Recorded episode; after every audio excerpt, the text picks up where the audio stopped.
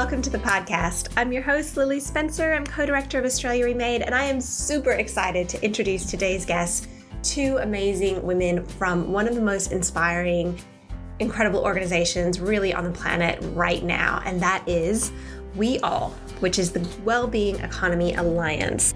WEAll was co founded by Dr. Katherine Trebeck, who we have had on the podcast earlier this season. She is absolutely one of our favorite people. And I've been learning so much from these guys that I really wanted to bring you more of their voices. And these are two people really senior in their leadership um, team that you are going to fall in love with. So they are Lisa Hough-Stewart and Amanda Janoo. Um, now, Lisa is the implementation lead, so it's really her role to help people implement well being economy ideas into practice, particularly policymakers um, in and around the European region. She's based in Scotland and is very active with their Scottish hub. Um, and she's been with All since the beginning, so she tells a great story there about how that all came to be. Um, and then Amanda, Amanda Janoo is their economic policy expert. She has more than a decade of experience working with governments and international development institutions all around the world, the United Nations, the African Development Bank. She's been a Fulbright researcher and she lives in one of my favorite places on earth in Vermont. So, um, this whole conversation is really about how do we produce and provide for each other? What does that look like now? What is that system designed to deliver? And what would it look like? What does it look like to be in the midst of a paradigm shift? Changing our goals from kind of mere growth and profits for a few to actually supporting and driving well being for people and planet. And I think, like any paradigm shift, when you're still in it, when you're still in the midst of it, particularly somewhat early on, it can all feel like change is, you know, never really going to happen. Um, that there are these foundational assumptions that we can't question, and that people trying to are are dreamers. But history has a way of proving the dreamers right, or as uh, the historian Rutger Bregman says, you know, utopias have a way of coming true, and we don't have to look very far back into our history to see ideas that were once taken as gospel be completely transformed. I really hope that our children look at the way that we produce and provide for each other and scratch their heads a little bit, you know, and, at how did it take you so long to figure out some better ways of doing things. And if they do, it will be because of people like Lisa and Amanda. So without further ado, I give you the wonderful Lisa Hough-Stewart and Amanda Janoo.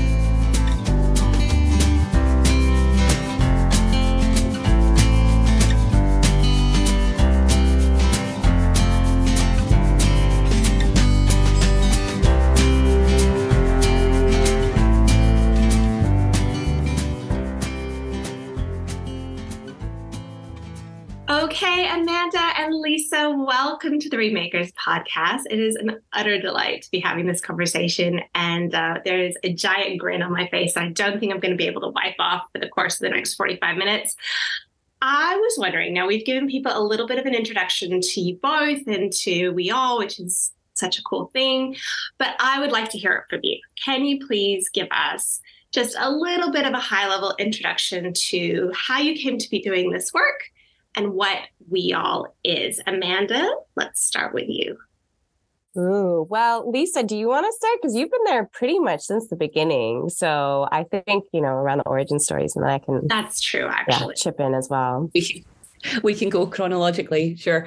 Yes, so um, WEAll was set up in summer 2018 as an organisation, um, and I was part of that team that helped to set it up. Um, so I have been there since the beginning. Um, but there was lots of work going on before that, um, the sort of pre-origin story of WEAll. And I was adjacent to that because I was working with Australia's greatest export, Katherine Trebeck, um, when she was here at, um, at Oxfam. So my quickly uh, my sort of career trajectory was that I worked in private sector sustainability, like focused on on human rights and really trying to change the system from the inside within a couple of private sector companies here in Scotland.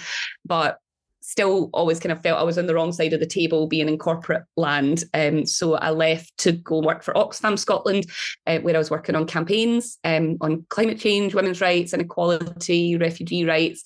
Uh, but that's where I was working closely with Katherine because she was also at Oxfam and she was at Oxfam working on human economy and well-being economy ideas. And it was just this light bulb moment hearing her speak about this and it connected all of those other issues that I was working on and that I care about that actually pointing at the economic system um, and making those connections between all of these things and not treating them as separate problems to be solved it gave me so much hope and energy. Um, and I worked with her on that while she was with it in Oxfam as much as possible. And one day she came over to my desk and said, there's funding for an organization for this wellbeing economy thing. Do you want to do it with me? So that was how I found my way to WEAll. It's all Katherine's fault. it is all Katherine's. We've we've had her on the podcast, and she's just amazing, brilliant, and and lovely. Um, Amanda, how about you?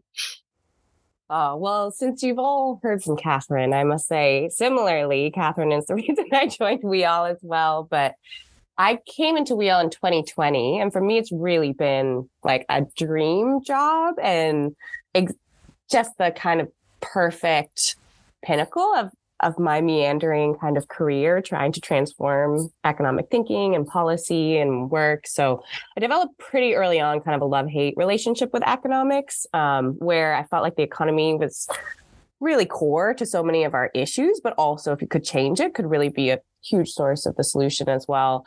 But didn't find in economics a lot of avenues for that transformation because it's really presented a lot of the time as if it's, you know, this self regulating autonomous force out there and that's super disempowering um, and so for me a lot of my work was in industrial policy and structural transformation sort of policy because it was in the anti-neoliberal kind of space so i worked for the un for quite a long time and ended up connecting with kate Raworth and katherine at a club of rome event mm-hmm. um, in austria and staying in contact and eventually there was this knowledge and policy lead position and katherine reached out and it's just been yeah it's been wonderful to be a part of the space and engage.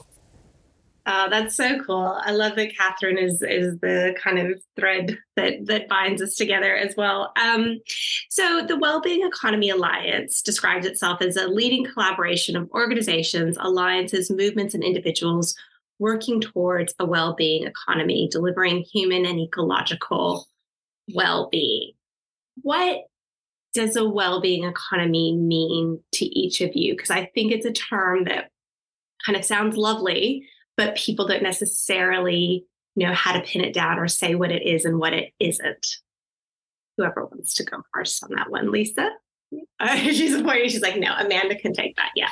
Yeah i mean so first of all i think for me a well-being economy starts with recognizing that the economy is just the way we produce and provide for one another.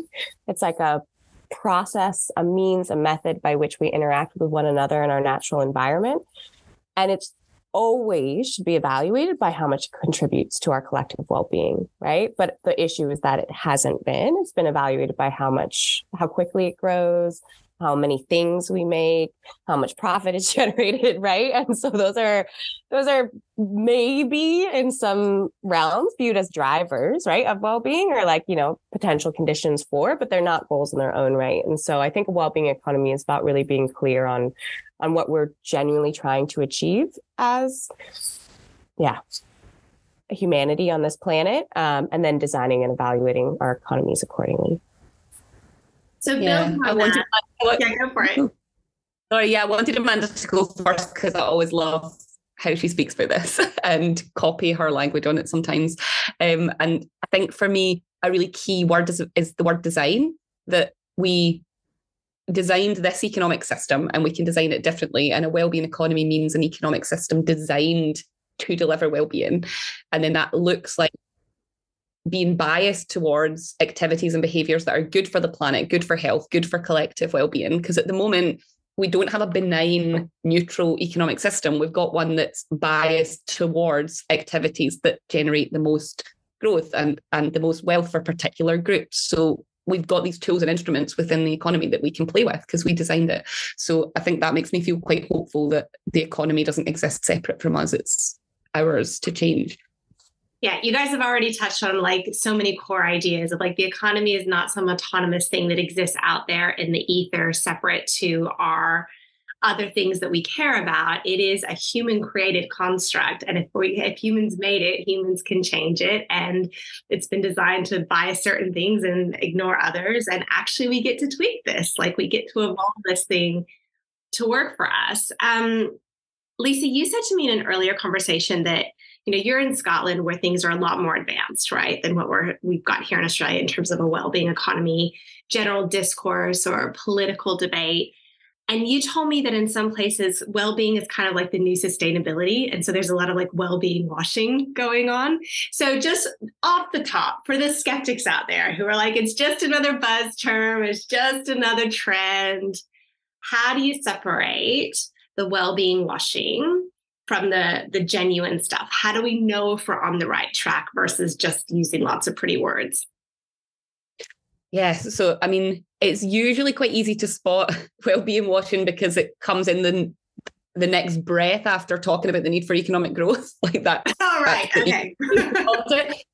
um, and um, actually, we need to change our whole relationship with growth. We need to be talking about growth in service of well-being at the Wellbeing Economy Alliance, we're not anti-growth, um, but we want to be questioning the purpose of growth and what is growing and who's benefiting from that.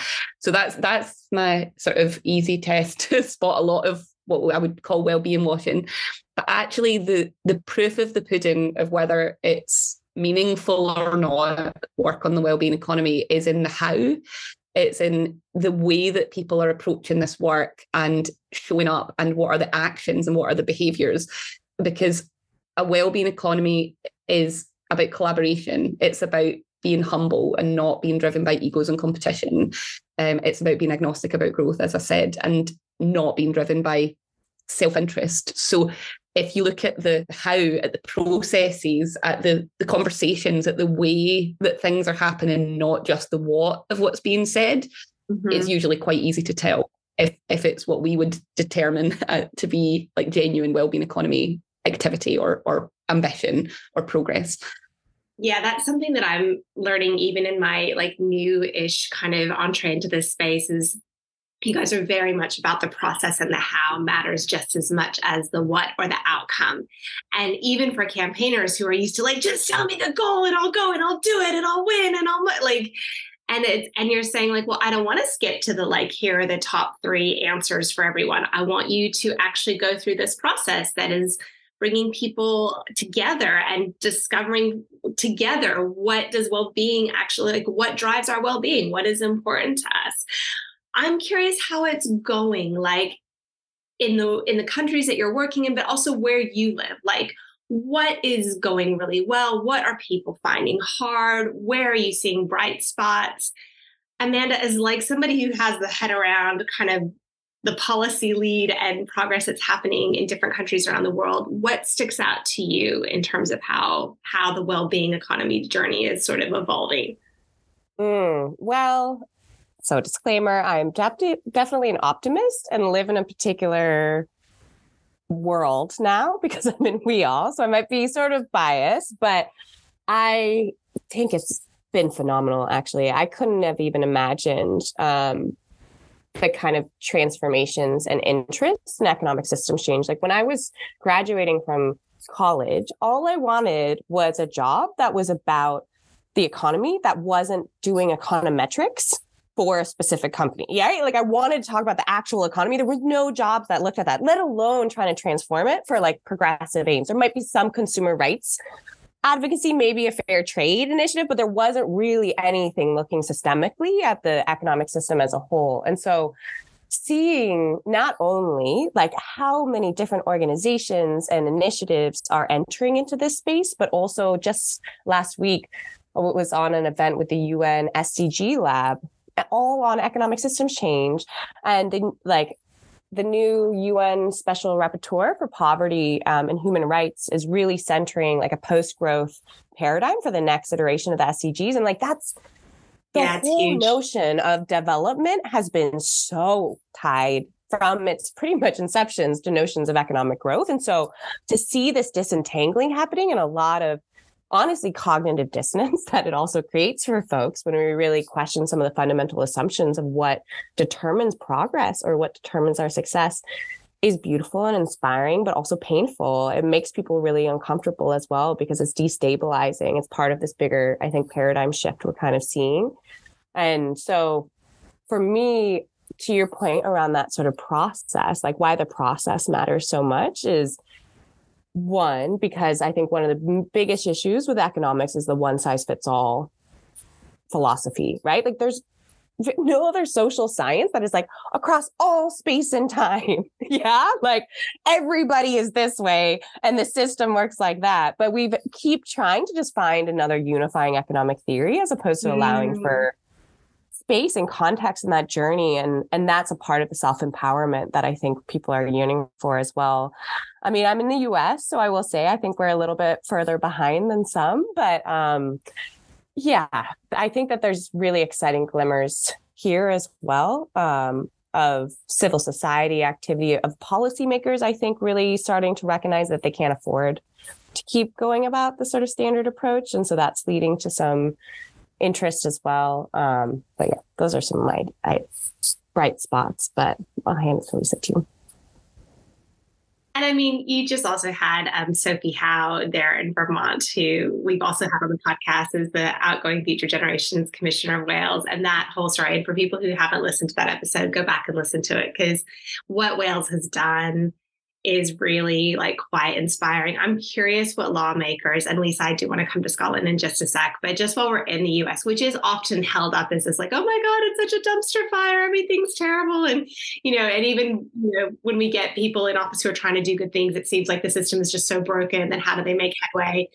I'm curious what US lawmakers whether it's locally or state based or more nationally, like where are their glimmers? What are they interested in?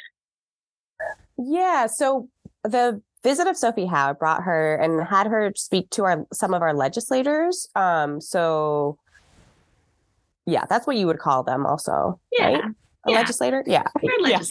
So, they make laws. Um, yeah, exactly.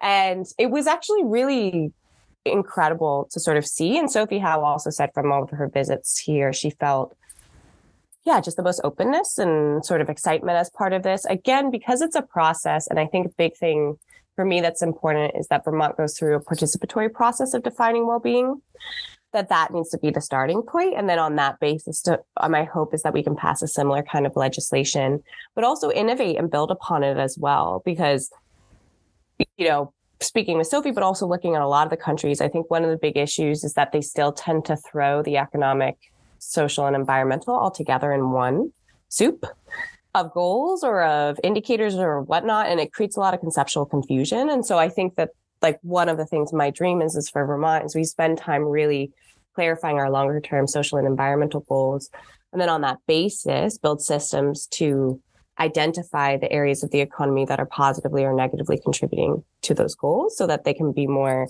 yeah strategically targeted accordingly. Um, I mean, it sounds so logical. Like that just makes yeah. so much sense. You're like, what do you mean? We don't do that already? That's yeah, yeah. I know, I, but that's so much of the issue is because yeah. you know the economy has been treated with an aggregate index, so everybody gets caught in the growth debate because it's like they're thinking of the economy as one thing, but it's not, right? Like it's made up of so many different activities and so many things that aren't included in that number as well. And so, you know, yeah, that yeah. I could go nerd on yeah, about this for a while, but no, no, yeah. it's great. and then Lisa, by contrast, Scotland is held up as this place that is like way further ahead. And I know the last time I spoke to you, I was like, what is in the water in Scotland? Like, how is Scotland nailing this?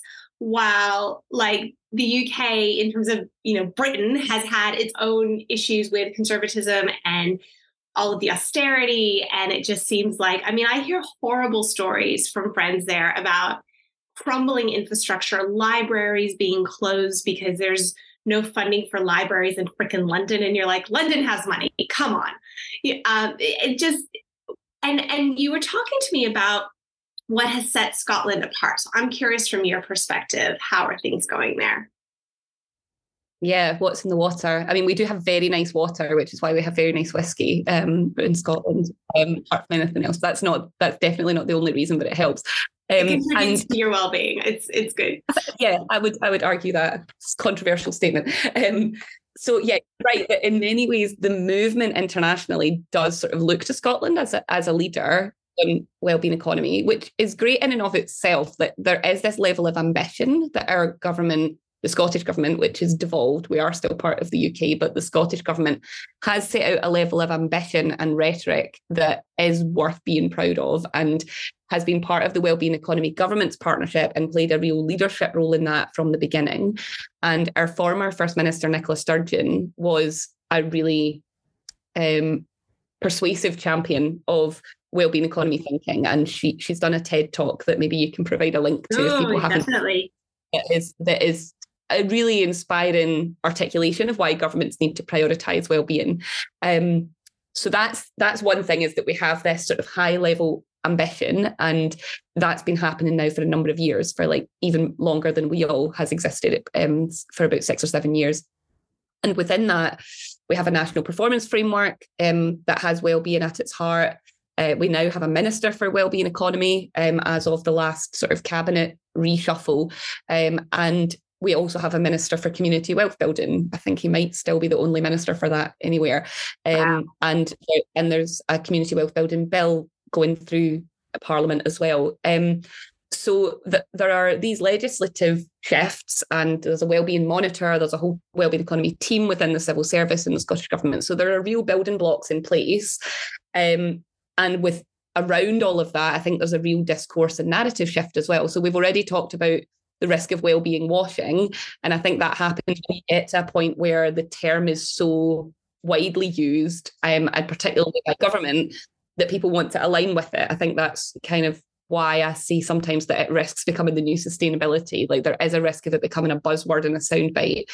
So i suppose the flip side is um, that that risk is very real and that the, the government might risk using it to mean all things to all people because the political reality is not that dissimilar to the rest of the UK, in all honesty. We are devolved and we have some powers. We're still part of the UK. So uh, on on many things, including a lot of the levers of power that you need to control the economy, Scotland does not have power over those things um, at Scottish level. So there's that.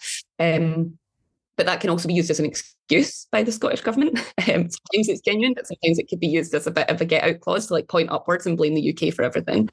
Um, but we also have a change in political landscape. We have um, party lines that are defined along constitutional lines, really. Um, that that's a more defining landscape for us, uh, whether you're pro or anti Scottish independence, is a bit more defining than um, than left versus right in Scotland, which makes us quite different from from other places. But um, there is also a risk in wellbeing economy being too associated with the SNP, which is the pro independence party. Um, WEAll in our Scottish hub has worked hard to work with policymakers right across the spectrum. And we have a cross party group on wellbeing economy that has members from all the different parties. And there certainly are cases to be made for a wellbeing economy from lots of different lenses.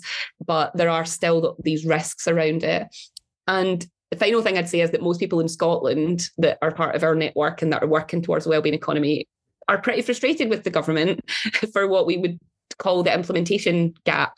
Um, that this rhetoric and everything is great, but that we want to see more substantive progress and we want to see more bold steps towards transformation away from the status quo. Um, so we've ta- we've certainly taken a lot of the really important steps towards it, but it, you can't. I'm not living in a well-being economy utopia here in Glasgow today. It's um, there. We still have a lot of inequality. There's, a, there's high levels of poverty here. There's um, we haven't we haven't solved all these things, and I, and I do have some worries um, that some of those risks that I just talked about mean that we might backslide um, on that progress um, at any minute. I really hope not. Um, and the movement, both within government and in civil society and with businesses and stuff, is is really growing around wellbeing economy all the time in Scotland. So there's more reasons to be hopeful than fearful, but we're not there yet. I mean, yeah, at least I guess you've got when you say you have a minister for well-being economy and for community wealth building, I think, wow, there's been at least a level of buy-in and acknowledgement that like these are things to aim at. And maybe that is still more aspirational than you know manifesting in the transformations eh, that you know nothing is ever a final destination. It's always that process and that journey. I'm curious about the politics and from your perspective does this how do we avoid this being a left versus right issue? Like how how are you seeing people come together or how do you avoid those kind of political pitfalls that it doesn't just become another kind of you know because i think that there's so much power in economics and I always think back to Bill Clinton had this economic advisor, James Carville, who, you know, his quote was, it's the economy stupid. And this idea, you know, Maslow's hierarchy, like if we have our our basic needs, if we feel secure, if we feel optimistic that we can provide for ourselves and our family and have the the basics of a good life, like we feel more optimistic and in control in in our lives and more optimistic about the world in the future. And I think it is this really powerful core thing and like has all this potential at a time when the world feels like democracy is under pressure and people are, you know, in the UK, you had Brexit, in the US, we had Trump. Like, you know, we had all the people buying into all the conspiracy theories, especially during COVID. And so it's like, to me, the well being economy seems like it could be this really powerful kind of galvanizing like we can turn this ship around and we can create an economy that like delivers for us and the things that we actually care about but I'm worried that it just gets sidelined as like a lefty utopian fantasy rather than something that like conservative people can buy into as well. Has that been your experience, or do you feel like actually there are people coming at this from all different kinds of politics?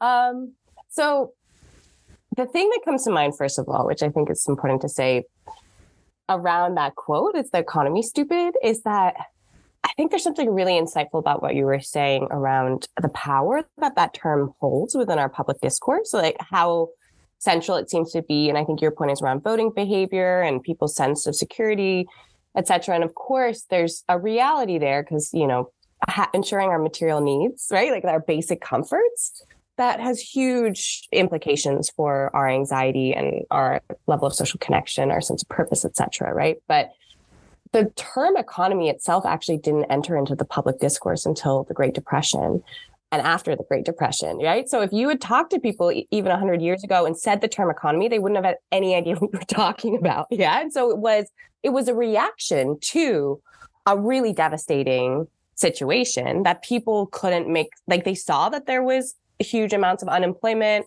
and poverty and you know hunger and these sort of things but at that time they also then developed this number, GDP, and having that, well, GNP at the time, right? But having that as like an indicator to be able to assess if they were, if things were getting better. And then at the same time, sort of this merged with that sort of Keynesian focus on employment, obviously, because there was so much unemployment. And then stock market values, because obviously the stock market was a big, was the major reason for the Great Depression.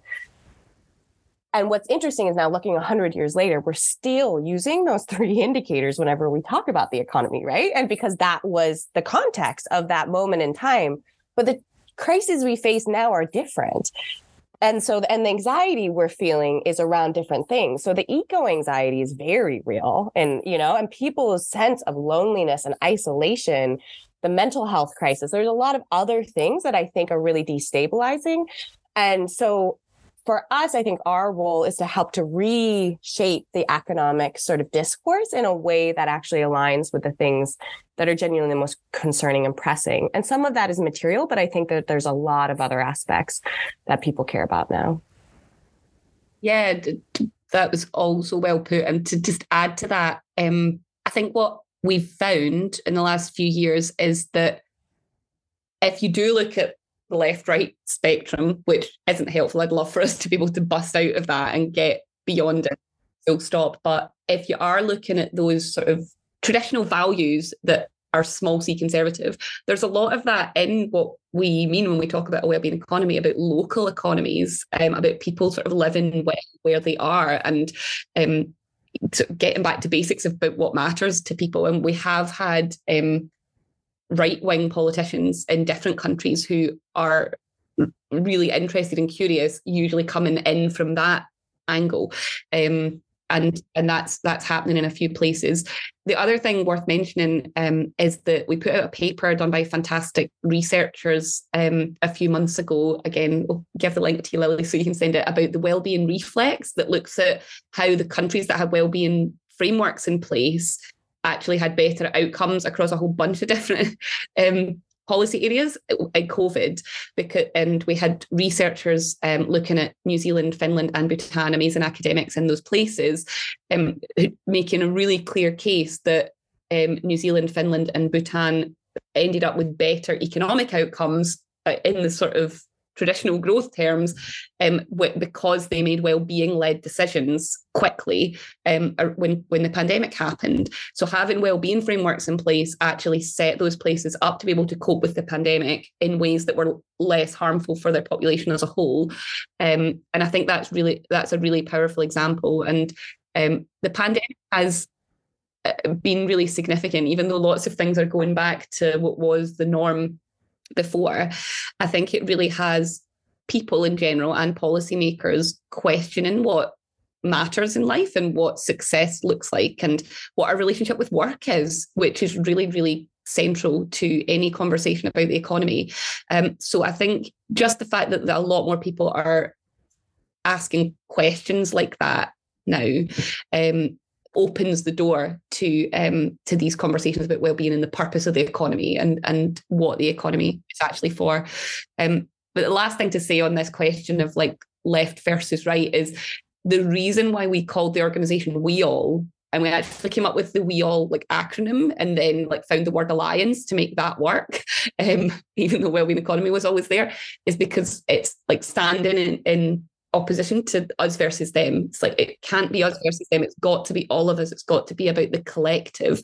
Um, so we talk, we call ourselves WEAll a lot more than we say the Wellbeing Economy Alliance because um, that those words matter. Um, and there's no denying that vested interests built the current economic system and they want to see it survive. But that doesn't mean that we should focus on them or make our work be about being against them. Um, and actually, we need to be talking about a just transition to a new economic system. There's a lot of talk about just transition in the energy sector, for example, or in other specific sectors. But what we really need is conversations about a just transition to a new economic system that also look at people who would, might stand to lose things in that transition and and how do you take them with you how do you build bridges it's not about um, destroying anybody or being against anybody Oh, I love that so much. Um, and 100% COVID changed. We had a conservative government in Australia at the time, and the discourse changed on a dime. It went from debt and deficits to lives and livelihoods. We doubled the rate of unemployment overnight and introduced other social safety nets to help keep people in work. And yeah, it was like, oh, turns out we can like just end poverty. like, oh, okay. wow. It's amazing magic. yeah. And, and and of course there's that long tail of people being like, well, you know, did that did that lead to inflation or how do how are we going to pay back that debt? Like you still have the, you know, the wider debate once the crisis passed. But there was this, you know, faith in government in Australia went back up after having been kind of slowly on the decline because there was a sense of like, oh, okay, this is a moment of feeling like government's really delivering and looking out for us and we are on together and yes there were people who were mad about things and you know not everyone wanted to mask or isolate or do but it was it it was a really powerful paradigm shift i think that and then for people who have been able to change their lives and their work and their you know throughout this experience of questioning like what matters. But look i i am so loving this conversation and inspired by everything that you're saying what are the things inspiring you what are the big successes around the world is there a particular i mean we've talked about scotland we've talked about you know the us a little bit and vermont in particular we've mentioned wales but like whether it's big picture successes like things happening at the EU or whether it's particular communities, you know, cities or even companies. Like, what are the stories that just make you think, my gosh, like we actually can do this? Is there anything that kind of jumps out at you? I mean, one of the things that uh, maybe I just wanted to share back to the point that was being made earlier too, when you're talking about sort of the the left right, is at least in the United States, some of the left right is really centered in bigger government or smaller government. Yeah, like that's sort of the spectrum. And it's been interesting working more in the US because people really don't have any faith in government. And that's on both the left and right. Yeah. So, and so at least national government. And I think one of the things that is helpful about the well-being economy is that it's it's a third option. It's not just about like traditional like big state socialism that grows the economy and then redistributes it back or you know small state capitalism that's just like go ahead and let's just see what happens yeah but it's you know it's like a, it's a more strategic it's it's about having there is an important role of government or the role of policy right in setting those rules and boundaries and and directing the economy but also preventing the need for so much expenditure after the fact as well. And so I've found, at least in the US, that like there are more conservative think tanks that actually I think think more in line with what we would articulate as a well-being economy sort of strategy in Europe mm-hmm. and stuff like That's that because it is looking yeah. yeah it's looking at more of the like how do we actually yeah get the as katherine said get the economy to do more of the heavy lifting itself so it's delivering on the goals that we want as opposed to waiting for the government to fix it after the fact kind of and so that that for me i think is practically a way to sort of bridge this idea that it's just a leftist thing. I think if, you know, if you're a fiscal conservative, you can see the logic for taking this kind of approach. If you're a social justice oriented person or environmental activist, you could see the logic for it equally as well. And then when it comes to sort of successes, I mean, I don't know, we did a mapping yesterday as a team and it was a lot about, you know, who are we seeking to reach? And it always comes back down to people.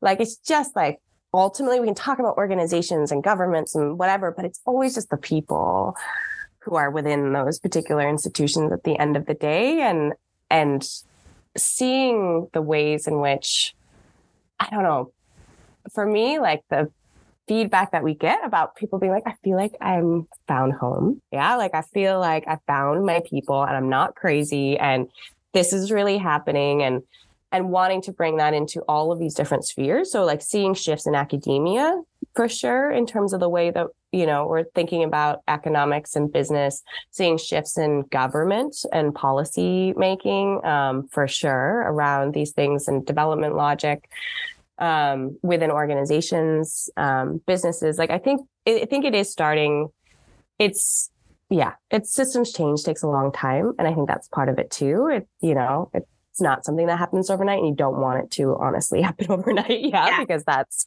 that's really disruptive yeah. so it's always about just remembering also that it's like a marathon not a sprint and yeah we're in it yeah uh, for the long what run. about you lisa yeah it's definitely also about people because as Amanda said, yes, there are these examples of governments that are going a bit further and that are trying. But for me personally, where I get the energy to keep doing this quite challenging long term work is from people uh, that we meet that come to us be members and the big standout moment for me this year has been being part of the Beyond Growth conference that happened in the EU Parliament in May. Not because the EU is like 100% committed to a well-being economy and it's going to happen because it's not. A lot of the policymakers that spoke at that conference actually felt very out of sync with the mood in the room because they were saying a lot more of the sort of defense of the current system or green growth sort of ideas. Um, but the sheer energy and momentum of the 2000 diverse people who took up space in the parliament that day, that's what inspired me that look, I can actually look around a room and see our movement. Usually we're online all the time um, and we, we know there are all these people out there, but we spend a lot of time on Zoom boxes. But to be to, to take over a parliament um, the European Parliament with with 2,000 people who really passionately believe in building a well-being economy and think it's possible and all have different ideas and knowledge to contribute to that. It has definitely been the most inspiring thing for me this year. I do a lot of work at EU level and with like other groups that are working at the EU. And there are reasons to be optimistic policy wise about the EU, but that's not the thing that gets me really excited, keeps me motivated. It's actually the belief in the people that are putting that pressure on and um, and contributing the ideas and contributing solutions. Um, and and you asked about businesses as well. I think there are lots and lots of businesses out there that are proven that we can do business differently, but they exist in spite of the current system instead of because of it. Um, and here in Scotland, we've got quite a few of them. So I want to give a shout out to a couple of good ones because they deserve it. Um, the Auchrannie Resort, which is my favourite place on the Isle of Arran, quite close to where I live on the west coast of Scotland, is an employee owned business that we profile in our uh, business of wellbeing guide. Um, that is an award-winning hotel, a fantastic experience. It's it's a really successful business that has totally embraced employee ownership as its model and um, is a is therefore a fantastic place to work and is not purely about profit generation and about being as big as possible. It's also very much about serving the island community that it's part of and providing facilities and and employment and everything to to the rest of the island. Um, so that's a great one. And another one we have here in Scotland is called Locavore, um, which is a it's a shop and um, food delivery service and everything that Katherine always raves about too. Um, but they, they have the explicit purpose of disrupting and changing the food system. Um, that and they want to grow because they want to disrupt the system, but they have like profit caps and wage caps and everything so that it's not about growing for the sake of having more money. It's about growing for the sake of having more shops and more communities that are doing food retail differently. So I, I think anywhere in the world you could find tons of examples of these, but I, I just can't wait until we have a system that incentivizes them and makes it easier for them to exist and actively promotes them instead of them having to sort of fight in the margins, um, basically.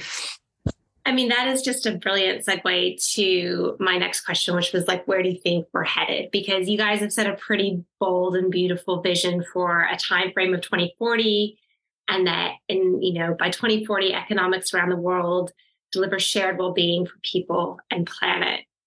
And that doesn't seem as far away as it once did. You know, like the 2020s are advancing how how optimistic are you feeling and what would that vision how does when you imagine that vision being realized like is there a feeling you get? Is there a sense of like i would know we not had arrived like it's a ding on the microwave and you're done and yay we live in the well-being economic utopia that you were talking about before lisa but where you, where you could yeah you're not going against the grain. You're not pushing uphill or going against the the flow of the current to try to value these things. The system is working and supporting you to do that much in the way that right now we just go about our lives and a whole bunch of decisions are being made that support a whole bunch of things that we're not really thinking about. We're just existing. Do you reckon we can get there by 2040 and how would we know if we were kind of on track? So one of my favorite things with, about WEAll is the fact that there is that sort of time bound vision, um, which because I worked in international development before feels really important because so often if you don't have that, it becomes about making yourself essential as opposed to somebody articulated once that, you know, WEAll's here to catalyze, not micromanage right? The transformation. I love that. And I really appreciate that a lot. And I think it helps me to think about, you know, the economy itself is a process. So similarly, a well-being economy is not really an end goal. It's a it's a system, right? Like it's a process. And so I see WEAll's role as being here to help to catalyze the type of like paradigm shift and the kind of collaborations and the the advocacy and and logic that is needed for that type of transformation um, at whatever level and and space makes the most sense. And so my hope is that we will sort of know when we're our work is done by being able to feel like if we weren't here, this is going to continue on just in the same way. Like I, and again, I don't, I would love to say we would know because all of the WEAll needs would be achieved, right? Like everybody would have enough dignity and fairness and like, you know, the um, environment would totally be healed and regenerated and all of these things. But even 20 years, I think realistically, it will take longer than that. Um, but I think we can have the systems in place that are oriented in, towards that logic. Um, and yeah, the hearts and minds pushing for it. Lisa, did you want to add anything to that? Yeah, I think for me, it's about trying to picture what's normal and what's common sense having shifted like those those cultural norms having shifted. Like i've just talked about those two businesses that are like amazing and thriving but they're sort of in spite of the system. And that's one way that businesses like that that have social and environmental purpose that are not profit driven being the norm. Um, whatever format the news takes by then i doubt we'll be watching it on tv but when policymakers are being held to account by by the media it's not them being hammered by questions about GDP and economic growth. They'll be getting hammered with questions about well-being and planetary um, health. yeah, like those will be the things that we yeah. were. Those will the. Yeah, so, totally. Yeah, and, and as a parent, it's hard for me not to go, ah, my daughter will be 20 in 2040. Um, and I, I want her to be in disbelief that we ever worked as much as we did, and that was ever there was ever the level of inequality that there was, and that that was just okay. Like I want, I want the things that she thinks are normal when she's 20 to feel so foreign from this that she's like, seriously, you lived like that? Yeah, that would be the way we look back at the 1950s and we're like, what? Women had to quit their jobs when they got married and they couldn't open bank accounts, and yeah, totally. Yeah, or the way like I always I always use this example because it feels like it's changed really quickly. Um, it, like I'll say to my mum, like, did you really smoke in the office? Did you really smoke on planes? like that's something that culturally was totally normal and that has completely shifted. So I, that's a good bellwether for me as well. Oh gosh, it makes me want to cry. As another mother of a child that will be in their 20s in 20 years. Yeah, definitely. Um, so for people who are listening to this conversation and are just like feeling fired up and inspired and want to get involved, want to find out more, where do they need to go? How can they learn more? Um, what is like is is WEAll something that just anyone can join or do you have to be a member of like an institution or a government lisa you can go to weall.org. There's lots of stuff to read on there, um, and anyone can join as a member, as an individual, or as an organization if you're part of an organization. It's free to join, but there's a bit of a process and like meeting you and um, letting you know the different ways to get engaged on a deeper level. Uh, depending where you are in the world, there might be a local hub that you can get involved with, with people in your country or your community. Um, so you can find the map on our website at weall.org slash hubs um, that, that shows you that but I guess the, the next step for a lot of people, if this is like a new idea to you, is like reading and listening and watching and just sort of absorbing because there's so much out there in terms of well-being economy thought and ideas. Um, so yeah, uh, we've talked about Katherine Trebeck a lot. She has an amazing book called The Economics of Arrival um, that she kind of hates to plug herself, so I'll plug it for her. Um, and there's loads of amazing thinkers. And if you look at the ambassadors um, on our website, um, lots of them have written amazing books and um, too many to list. But Tim Jackson, Professor Tim Jackson, is, is one of my personal favourites, and reading his work really inspired me. Um, and the book I always say that everyone should read that isn't so obviously like an economic book is um, Braiding Sweetgrass by Robin Wall Kimmerer, who's an Indigenous scientist in North America. Um, but the way that she writes about the how we live well together and um, our relationship with the planet and our relationship with each other is just the best possible articulation of what I think a well-being economy is, and it's a beautiful read. So that's my recommendations. Oh, thank you. Those are gorgeous. Thank you so much. Amanda, do you, do you want to add anything to that? Any personal recommendations or suggestions for people? Mm, yeah. Um, I think that if folks are interested in some of the like global dimensions, I really like Divide by Jason Hickel. I think it does a really good job of sort of looking at the relations between like global, like the minority and majority world and these sort of things in terms of the economic system. Um, I'm reading actually right now, and this is unrelated in some ways, but I think also related, and it's really good. It's called The War of Art. And it's funny and it's short and it's for anybody who is having some creative blocks and it like sort of takes you through a process of just exploring those and unlocking them. And so yeah, I'd recommend it to anybody who's fantastic. And I'm going to put in a plug because I know the Australian um, WEAll Hub is getting started. And so if you are listening to this in Australia and you're wondering the Australian government has applied to join the We Go, which is the government group, but they have to be observers, right? Which I love. I love that you guys are like, no, you have to like watch and learn for a while, and then when you can prove to us you're doing stuff, we'll let you in the pro- like the club fully. Um, but yes, the Australian Hub is getting going. There's going to be a landing page up pretty soon that people can get involved in if they want to find out more. Um, and then another podcast that we wanted to plug on this one because it sounds pretty great related to art and related to WEAll that you guys are telling me about before we started recording is going to be launching soon called Express Change. And that's all about art making change and artists talking about this vision of a well-being economy. So we will link to that when it is up or keep looking for it if we publish before this goes live because I think that sounds fantastic. I just want to thank both of you so much today. You have both been so wonderful to speak to, wise and inspiring and encouraging and human and real. And I just it gives me like hope and courage. And I I feel like I'm that person who's like, I'm so at my table and I'm not crazy. Thank you. So thank you for being 10 million steps further along in this journey than I am and helping to kind of light the way with a lot of other people and a lot of other lanterns, because I think it's what we need right now. And I just look forward to finding and supporting and learning more from you. So thank you. Oh, thank you so much, Lily. It's been an absolute pleasure. Yeah, thank you. It's, I've loved this and um, keep doing your amazing work and, and with the Australian Hub too, because I can't wait to see that going from strength to strength.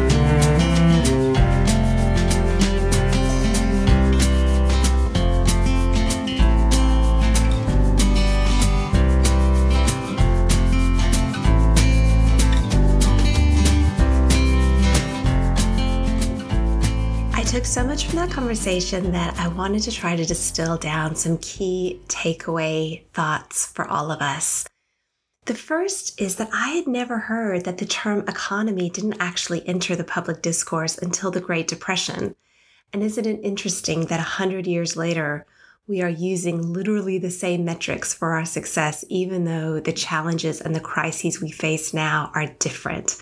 It's time to pay attention to some different things that the economy is actually just how we produce and provide for each other.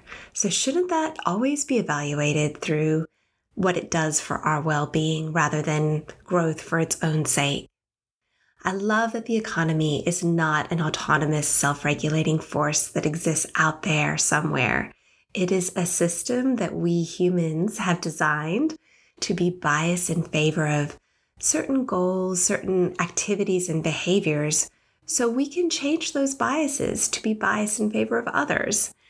And that the pandemic was a real circuit breaker for some of that. And certainly that's what Australia Remade found in our own research that we did during that time. And people telling us that what they most want is to care and be cared for, connect, and contribute. So I'll link to that research for anyone who's curious. I love their focus on process and the lesson that the process always matters as much as the outcome. So for them, that's looking at is it collaborative? Is it humble? Is it focused on the we? Because yes, there are vested interests who benefit from the current system. That doesn't mean we have to make our focus them or being anti them. I found it deeply reassuring that systems change takes a long time, and actually, that's okay. We don't want it to happen overnight. But we do want to build a world where, say, those great businesses Lisa mentioned can operate because of the system we have instead of in spite of it. And finally, if you are working to catalyze transformation, you'll know you've succeeded not because every wrong has been righted or every goal delivered on, but because you have changed the context. You've created a new normal that has enough grip and enough traction that the work will carry on beyond you. I love the idea that our children will look at some of the things we take as normal right now about our economy, how hard and how long we work, or how much inequality there is, or how we treat nature, and it will seem as absurd or surreal to them as smoking on airplanes. That is all for this episode. We will be back again soon. I look forward to hearing and sharing more conversations with you. Thank you for your support of this podcast and all of the ideas and networks and good work that we try to showcase. We will see you next time on reMAKERS.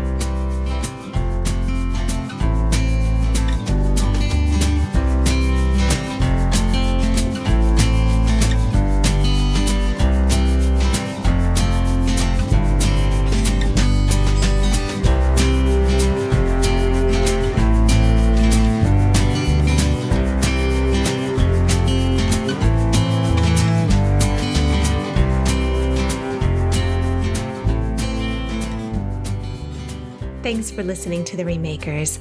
I'm the host, Lily Spencer, and I record my part of these conversations from the beautiful Gubbi Gubbi country on the Sunshine Coast of Queensland.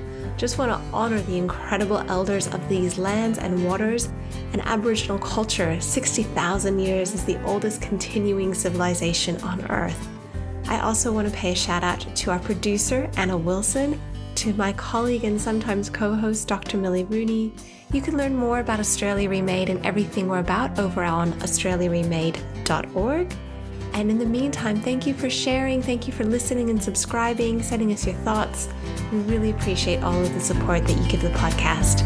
We'll see you next time over on The reMAKERS.